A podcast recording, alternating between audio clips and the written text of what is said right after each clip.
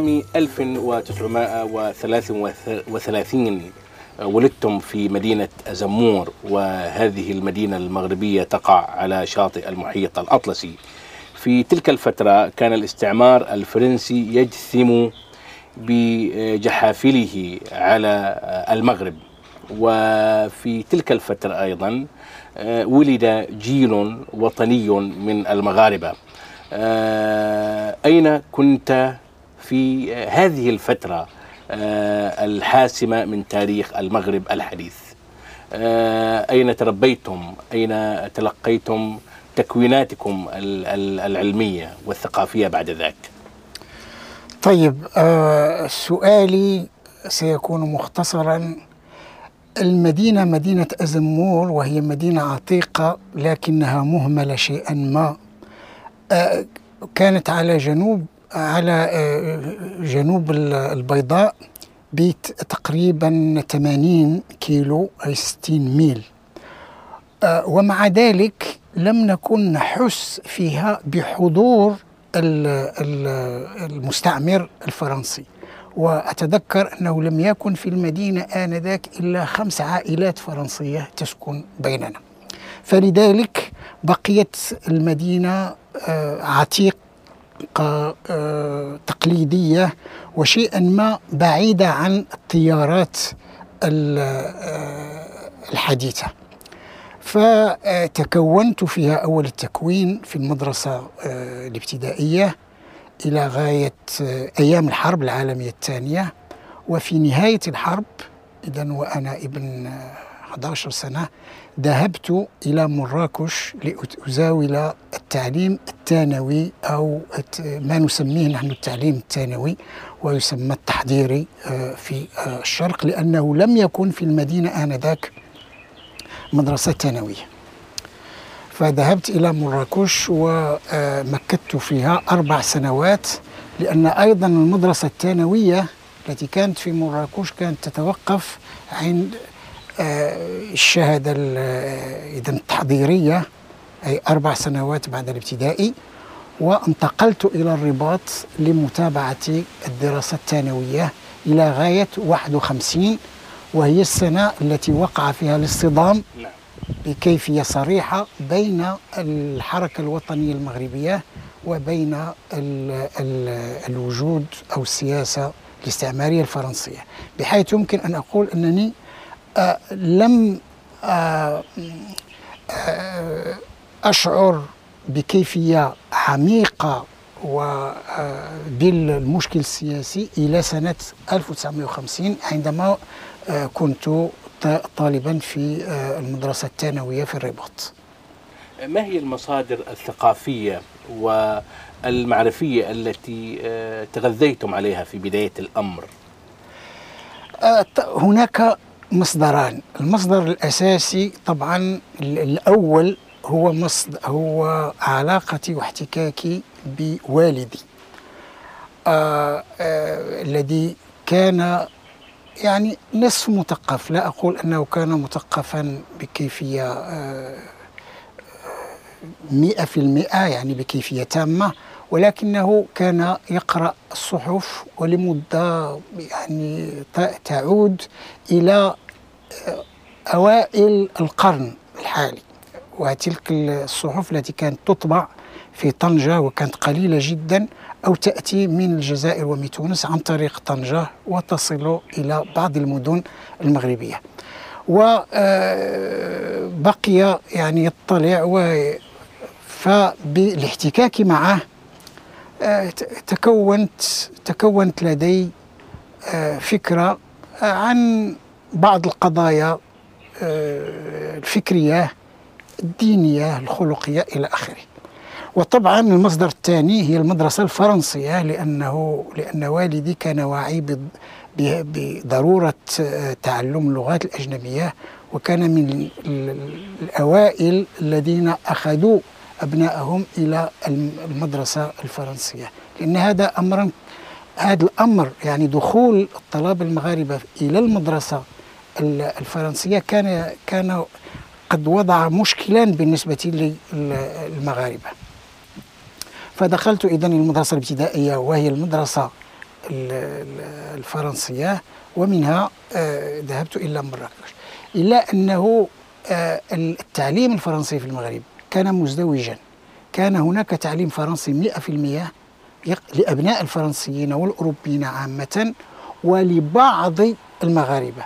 فهناك كان التعليم فرنسي 100% وكانت اللغة العربية لا تدرس كل ما يتعلق باللغة العربية وبالثقافة الإسلامية لا يدرس إلا هامشيا وكلغة أجنبية. في حين أن وبجانب ذلك كانت هناك مدارس للدولة المغربية بإعانة وتحت نظر الإدارة الفرنسية. فهذه المدارس كانت مزدوجة كانت مزدوجة. أي التعلم فيها كان باللغة العربية وباللغة الفرنسية. وكان الفرنسيون لما أدخلوا هذا النظام باتفاق مع المخزن أو الحكومة الأصلية المغربية كانوا أخذوا كمثال على ذلك مدرسة آه، مزدوجة. أيضا كانت تأسست إصلاحية كانت تأسست في تونس وهو ما يسمى بالمدرسة الصادقية للباي الصادق صادق باي في تونس. آه، وكان لها كانت معروفة في الشمال الإفريقي فاتخذوا هذا كمثال وأسسوا عليه مدارس ثلاثة الأول الأولى في فاس وهي مدرسة مولاي إدريس ثم الثانية في مراكش مدرسة سيدي محمد والثالثة والثانية قبلها في في الرباط وهي مدرسة مولاي يوسف وهي أسماء الملوك المغاربة. وفي العموم ما يمكن أن يقال عن النخبة المغربية عموما التي بعد ذلك تصدرت الحركة الوطنية والفكرية إلى آخره كلها تخرجت من هذه المدارس.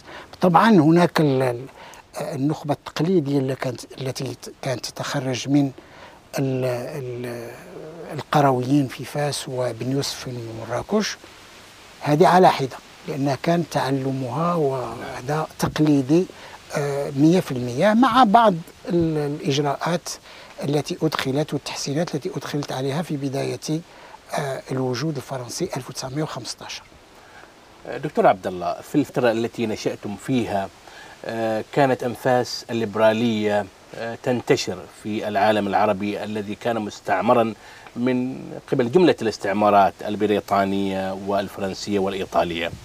ويبدو أن هذه الليبرالية كانت كنقيض موضوعي للوجود الاستعماري الذي كان جاثما بشكله العسكري في هذه المنطقة العربية. هل لهذا السبب وجود هذه الإشكالية بين الليبرالية والوجود الاستعماري آه، تكون فكركم آه، الذي جاء مركبا من فكر أيديولوجي وفي نفس الوقت عليه مسحة ليبرالية؟ لا هذا لا يمكن أن أقول هذا لأن كثير على أي حال هذا فهم يعني فهم بعض الناس الذين لم يتدققوا الأمور لا في المغرب ولا خارج المغرب الواقع الواقع هو أن التأثير الأساسي هو يمكن أن أسميه تأثير الفكر الثوري الأوروبي أي الفكر المرتبط بالثورات الأوروبية الديمقراطية الثورة الفرنسية الثورة الإنجليزية الثورة الأمريكية. وما تلاها بعد ذلك من ثورات القرن العشرين الثورة البولشفيكية وغيرها. لأن هذا هذا الفكر هو كان أولا يدرس في القسم في الأقسام الأخيرة من التعليم الثانوي. وكنا بالطبع نميل إليه بكيفية تلقائية لأنه هذا الفكر الثوري هو نقدي ينقد في نفس الوقت أسس الحضارة التقليدية التي كنا نعتبرها هي أن أساس الاستعمار. أننا كنا نقول ونعي بذلك أننا لم نستعمر إلا لأن ثقافتنا التقليدية كانت قابلة للاستعمار. هذا الجزائري المفكر الجزائري مالك بن نبي كان كتب كتاب 1951 قبل أن يلتحق بالشرق كتب كتاب تحت عنوان آه، مستقبل الإسلام وكان تقدم به بهذه الفكرة أن كل شعب استعمر إلا وأنه كان قابلا للاستعمار أي كان مهيئا للاستعمار. فهذه الفكرة ليست خاصة به وإنما كنا نتشبع بها يوميا وكنا نعتقدها. في نفس الشيء الفكر الفكر الثوري ينتقد أسوس الحضور الإمبريالي والاستعماري في نفس الوقت.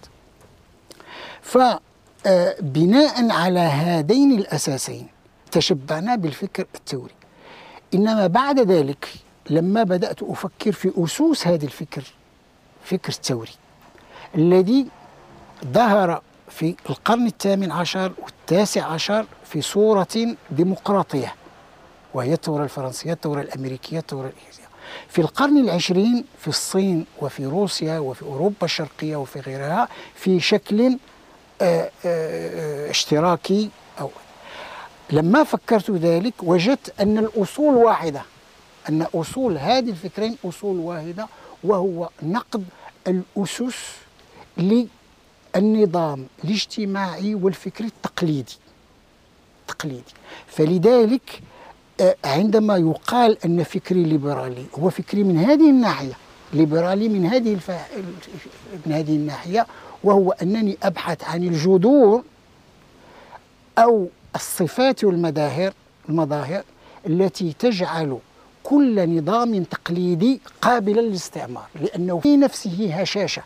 ما هي هذه الهشاشة؟ متعلقة بالمجتمع متعلقة بتنظيم الدولة متعلقة بالتعليم عموما متعلق بالثقافة عموما ويجعله قابل للاستعمار. أستعمر فعلا أو لم يستعمر؟ فهو مستعمر بالقوة. فهذا هو آه، آه، أساس فكري. أما فلذلك عندما يقال أنه فكر الأستاذ العروي وهو فكر ليبرالي ليس صحيحا بالمعنى آه، المشهور.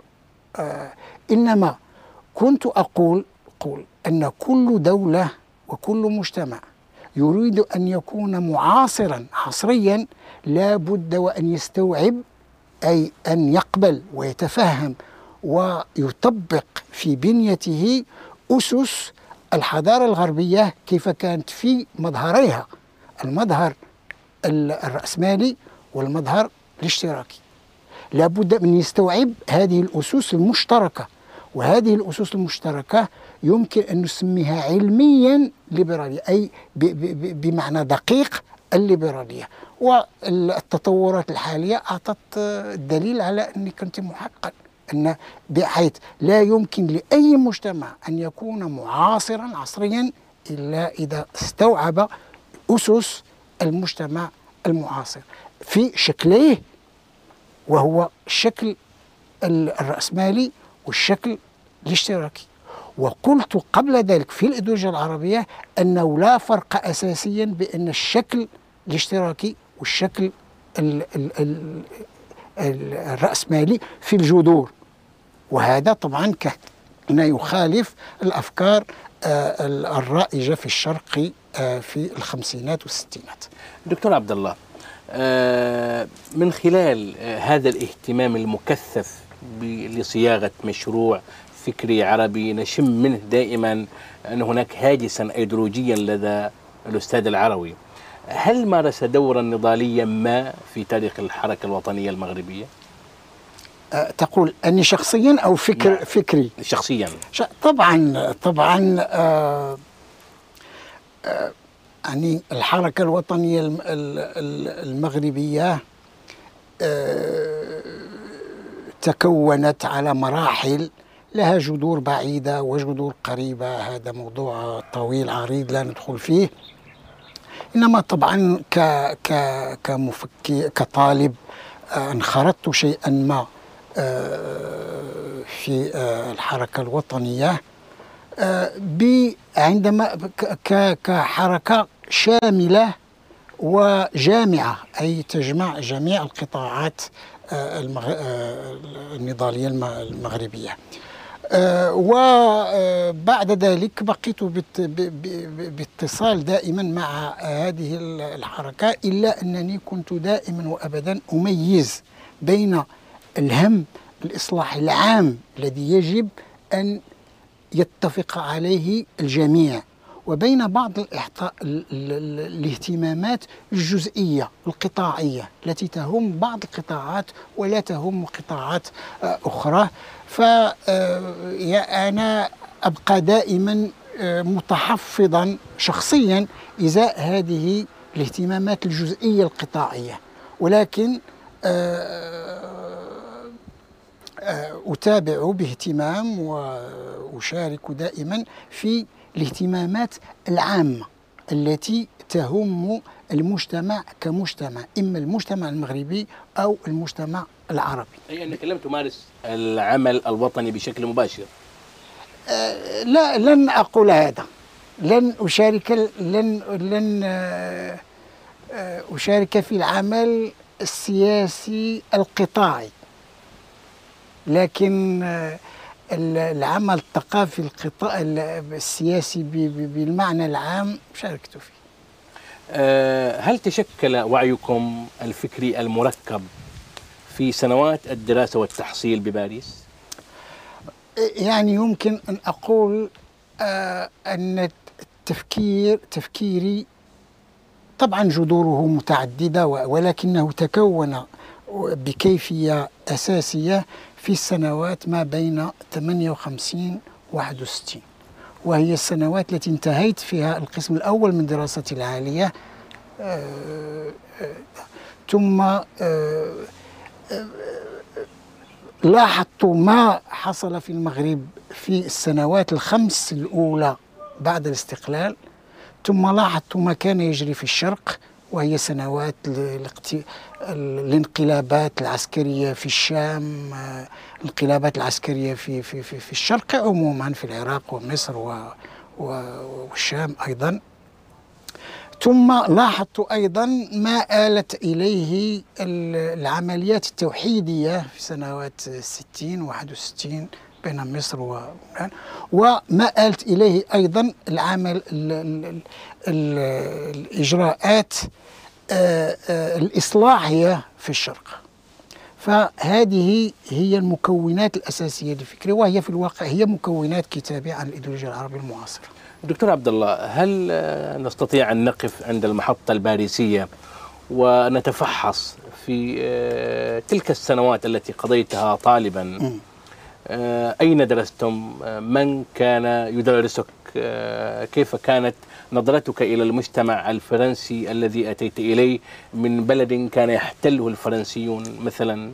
ما هي الفنون التي تشربتها هناك؟ ما هي الثقافات التي تفاعلت معها؟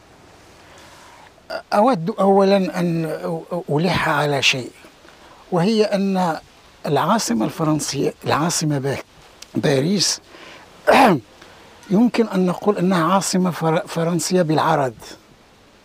أن في الواقع أنها عاصمة عالمية ربما في السنوات الأخيرة بعد آه، تراجع آه، القوة الفرنسية والشيوع الفرنسي في العالم ربما لم يعد لها نفس الأهمية التي كانت.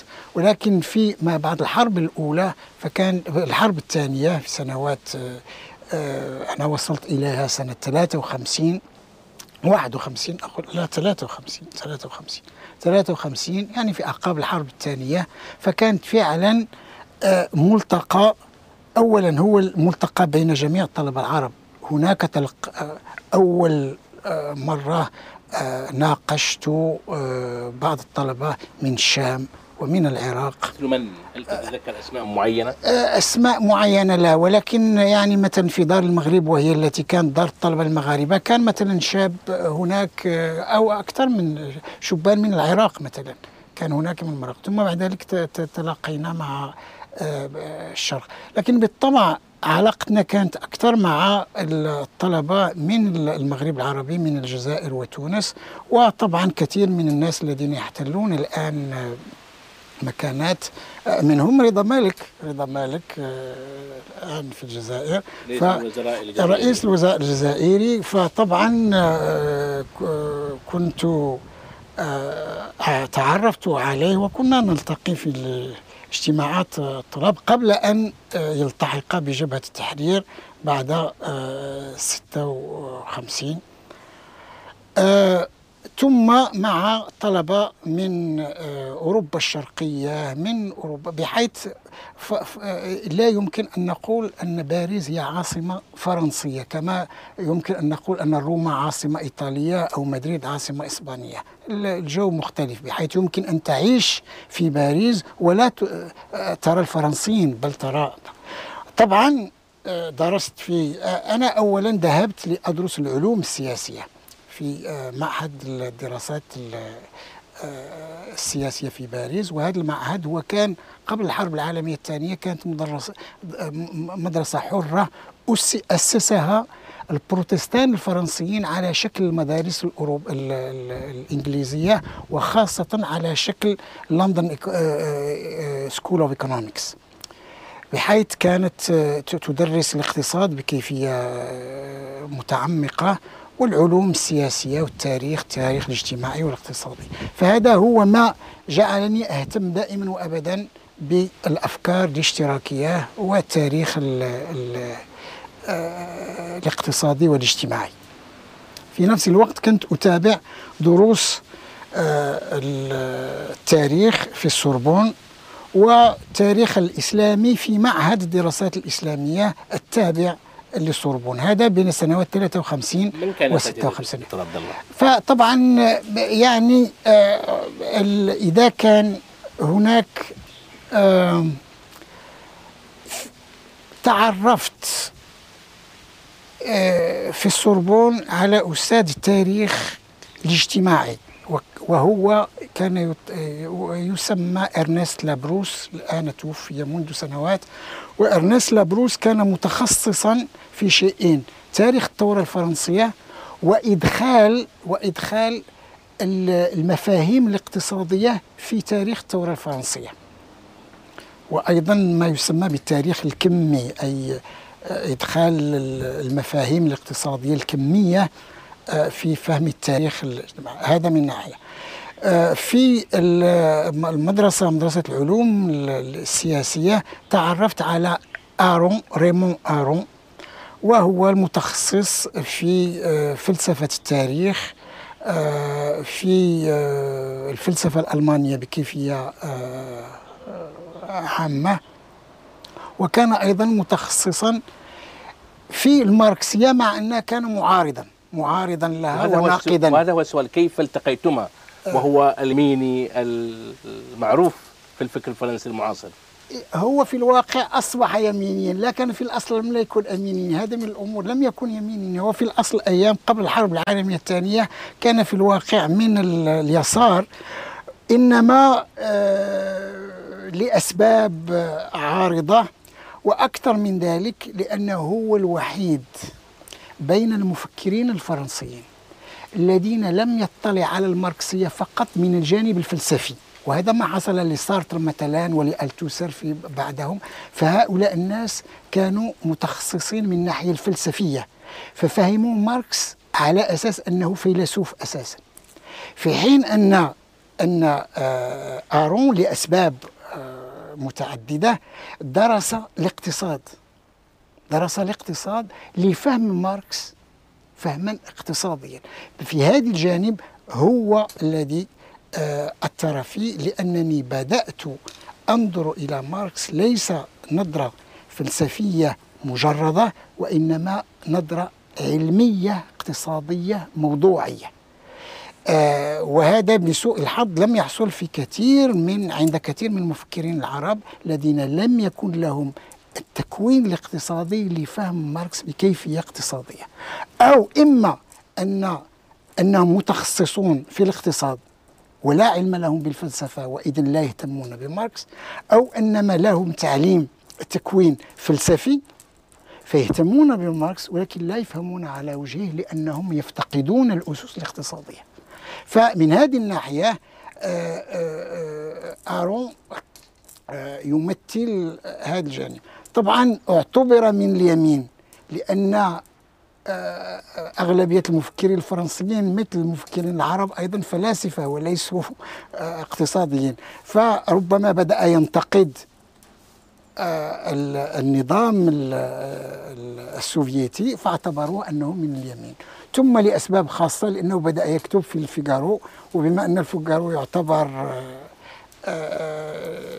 يمينيا فقيل أنه مفكر يميني ولكن هو في الواقع ليس كذلك.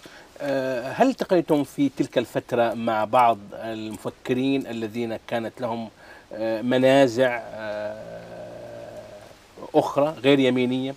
وهل التقيتم مثلا بعد ذلك مع بعض المستشرقين الذين اهتموا بصياغة مفاهيم معينة عن الشرق العربي ودراسة التاريخي كرودنسون وجاك بيرك وجارودي؟ لا آه هؤلاء الناس التقيت معهم في مرحلة لاحقة. عندما تكون فكري وبدأت أنشر بحيث رودنسون لم ألتقي إلا بعد أن أن أن كتبت كتابي الإيديولوجيا الإيديولوجيا العربية المعاصرة والناشر هو الذي أراد أن يقدم الكتاب من طرف مفكر له معرفة بالشرق وله معرفة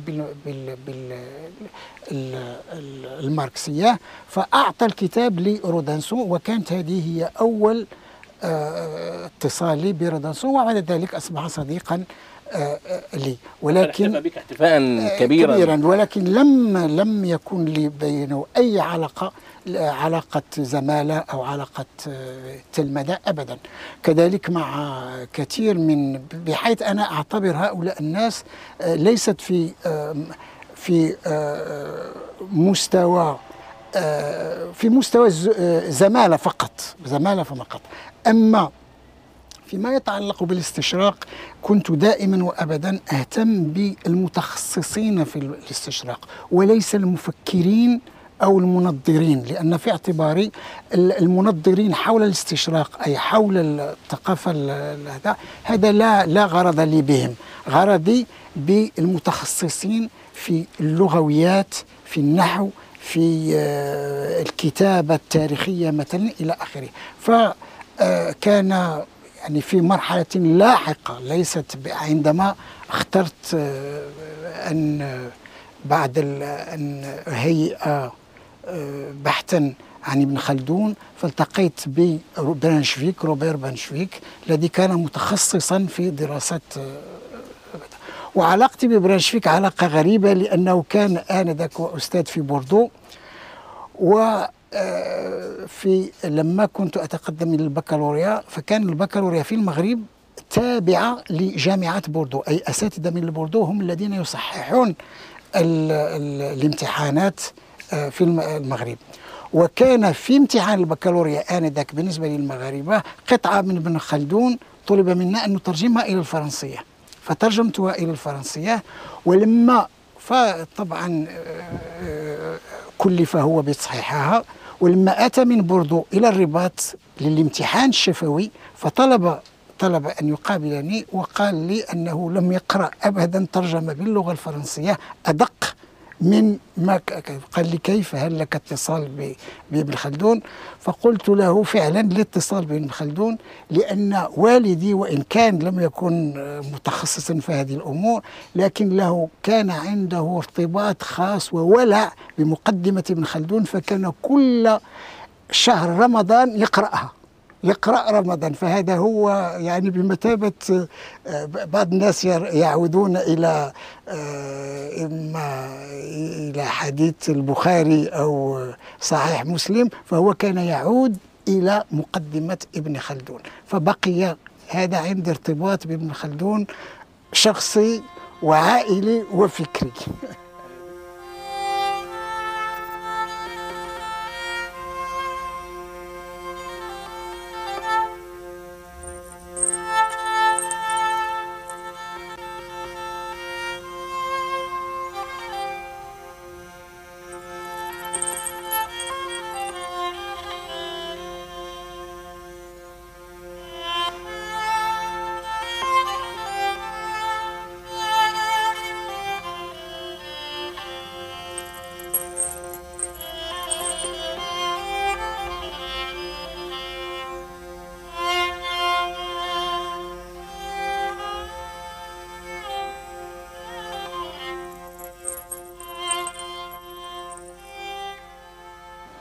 دكتور عبد الله العروي لماذا يقتل الكاتب الروائي بطله؟ هل لأنه مأزوم؟ يلاحظ أنك قتلت إدريس كما قتل من قبل أو من بعد الطيب صالح بطله مصطفى سعيد. آه لا أود أولا لم أقتله ولكنه يعني أقول أنه تبخر في الهواء تبخر في الهواء يعني وذلك ذاب في الماء. أو أو ذاب في, في الماء يعني لا ده طبعا لأن لأتخ لأن هذا هو الواقع. واقع ربما آه، آه، لأن هناك فرق دائما بين الكتابة الإيديولوجية والتحليلية من ناحية وبالكتابة الروائية. الكتابة الروائية ترغم الكاتب على شيء من الصدق وهذا شيء غريب لأن الإنسان يتصور أن الكتابة الروائية هي تخيلية ويمكن للمرء أن يتخيل أي شيء أراد وهذا غير صحيح. بحيث يمكن الإنسان أن يتحدى الواقع في الكتابة التحليلية ويقول عكس ما كان وهذا ما يقع في الإيديولوجيات عموما. يرى الشيء أخضر ويقول أنه أحمر ويصر عليه. وهذا حاصل في الإيديولوجيات عموما. لكن الكاتب لكن الروائي إذا أراد أن إذا أراد أن يكون لرواية نوع من تماسك ولا بد بما أنه يحكي فإنه يحكي شيئا متماسكا شيئا ما حتى وإن كان آه، يغوص في في الخيال. فإذا كان ال ال ال الواقع يفرض عليه شيء يفرض عليه شيء فلا بد أن يعترف به. وهذا الشيء وهو أن أنواع من الآمال آمال متعددة. من لما أقول المجتمع العربي وعندما أقول المجتمع العربي لا أقول المجتمع العربي بكامله أو قسم فيه. فكنت أتمنى أن يظهر في قسم من من العالم العربي في مجتمع من المجتمعات العربية.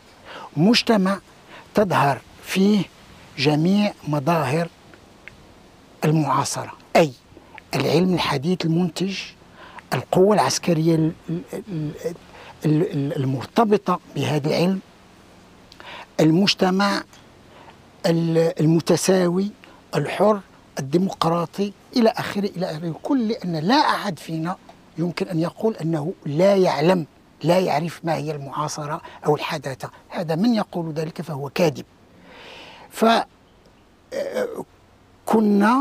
كان على الأقل عندي أمل أنه يظهر في منطقة من المنطقة العربية.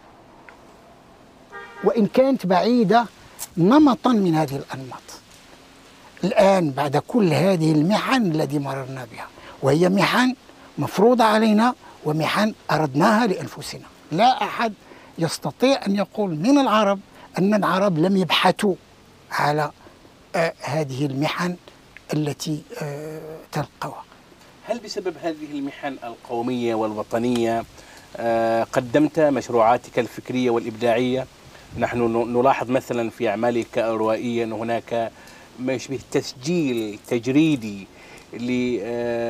لمجمل الحركة الوطنية في المغرب وأن بداية أعمالك الفكرية وهو الأيديولوجية العربية المعاصرة آه، كنت قد كتبته بعد هزيمة 67 آه، إيه، لا هو جاء يعني صدور الكتاب آه، توافق مع مع هزيمة لكن الواقع الكتاب كتب في سنة 64 65 ممكن أن تقول أنه على أساس آه، التراجع الفكر الوحدوي بعد أن انفجار الوحدة بين مصر وسوريا في أعمالي الفكرية لا أظهر ولا أحس بأي تشاؤم لأنني كمؤرخ لأني دائما ألاحظ أو آه، آه، ألاحظ التقدم بين ما كان وما هو عليه الحال والمؤرخ لا يمكن إلا أن يلاحظ هذا التقدم في جميع المس... نعم. في جميع المسائل يعني لا أحد يمكن أن ينكر أن الآن أعداد الناس الذين يتكلمون باللغة العربية أكثر بكثير مما كانوا آه، قبل قرنين أو ثلاثة أو كذا. حتى اللغة العربية لو أردنا الآن أن أن نقارن بين حالها الآن وبين حالها أيام الأتراك نعم. يعني بعد رأينا التقدم هناك تقدما. ولكن في أعمال ال- ال- الروائية أقارن بين الحاصل والآمال. وبين الآمال وهذا واضح أن هناك تراجعات كثيرة. فأمام هذه التراجعات لا أقدم مشروعا لأنني لا الم... أن ال- المفكر أو الروائي له قدرة على تأثير على تأثير ال- على الأحوال والأوضاع آه، الفعلية. آه، يقال عن الدكتور عبد الله العروي أنه بعدما تكون كمفكر وكمفلسف لقضايا العرب والمسلمين هو الآخر أيضا ترك موقعه في الجامعة وذهب يعمل لدى السلطة. يعني هذه من الأمور التي مسائل تطرح علي إما في في الغرب أو في الشرق اما في إنجلترا أو في في الشرق وهي باطلة تماما. اولا لم لم أترك الجامعة أصلا بقيت مرتبطا بها. آه، أما الشيء الآخر الثاني فغير صحيح أيضا غير صحيح أيضا لأنه ليست لي أي صفة رسمية بأي نوع من النوع إلا في شيء واحد وهذا ما عبرت عليه مرارا فيما يتعلق بالدولة. في مفهوم الدولة قلت انها من المظاهر التي تضعف الدولة العربية التقليدية وهو هو أن من الأفكار المقبولة وهي أن المثقف يجب أن يكون دائما في معارضة الدولة. وهذا غير صحيح غير صحيح. المثقف يجب أن يكون في معارضة كل شيء يمس بمصلحة الدولة. ولكن الدولة بمعناها مجموع المعبره عن المصالح الجماعية. الجماعية. إن لم يدافع عليها المثقف من يدافع عنها؟ بل المثقف هو الذي يدافع عنها عن مصالح تلك الدولة أكثر من القائمين آه، عليها. فلذلك لما طرحت في المغرب مشكلة قومية وهي مشكلة الصحراء. اعتبرت من في قرارة نفسي أن هذه من الضروريات أي أن من مصلحة الدولة الدولة المغربية كدولة أنها تدافع عن حقوقها. وعبرت عن ذلك بكل وضوح ومع أنني كانت عندي صداقات مع الدولة الجزائرية فقلت أن الدولة الجزائرية في هذه النقطة بالذات مخطئة تماما مخطئة تماما. وفي آه آه أمور بعيدة جدا عني يعني ك ك ك كمواطن مغربي آه، أمور تقع في الشق العربي فالتأخذ أتخذ فيها قرارات. أظن أنها في صالح آه، آه، في- صالح في صالح المجموعة المجموعة العربية ككل. وأعبر عن ذلك بكل بكل صراحة. ألست تعمل مستشارا سياسيا لدى الحكومة المغربية؟ هذا غير صحيح غير صحيح غير صحيح. سمعته مرارا في الشرق وفي في الغرب ولكن لا أدري لماذا شكرا جزيلا.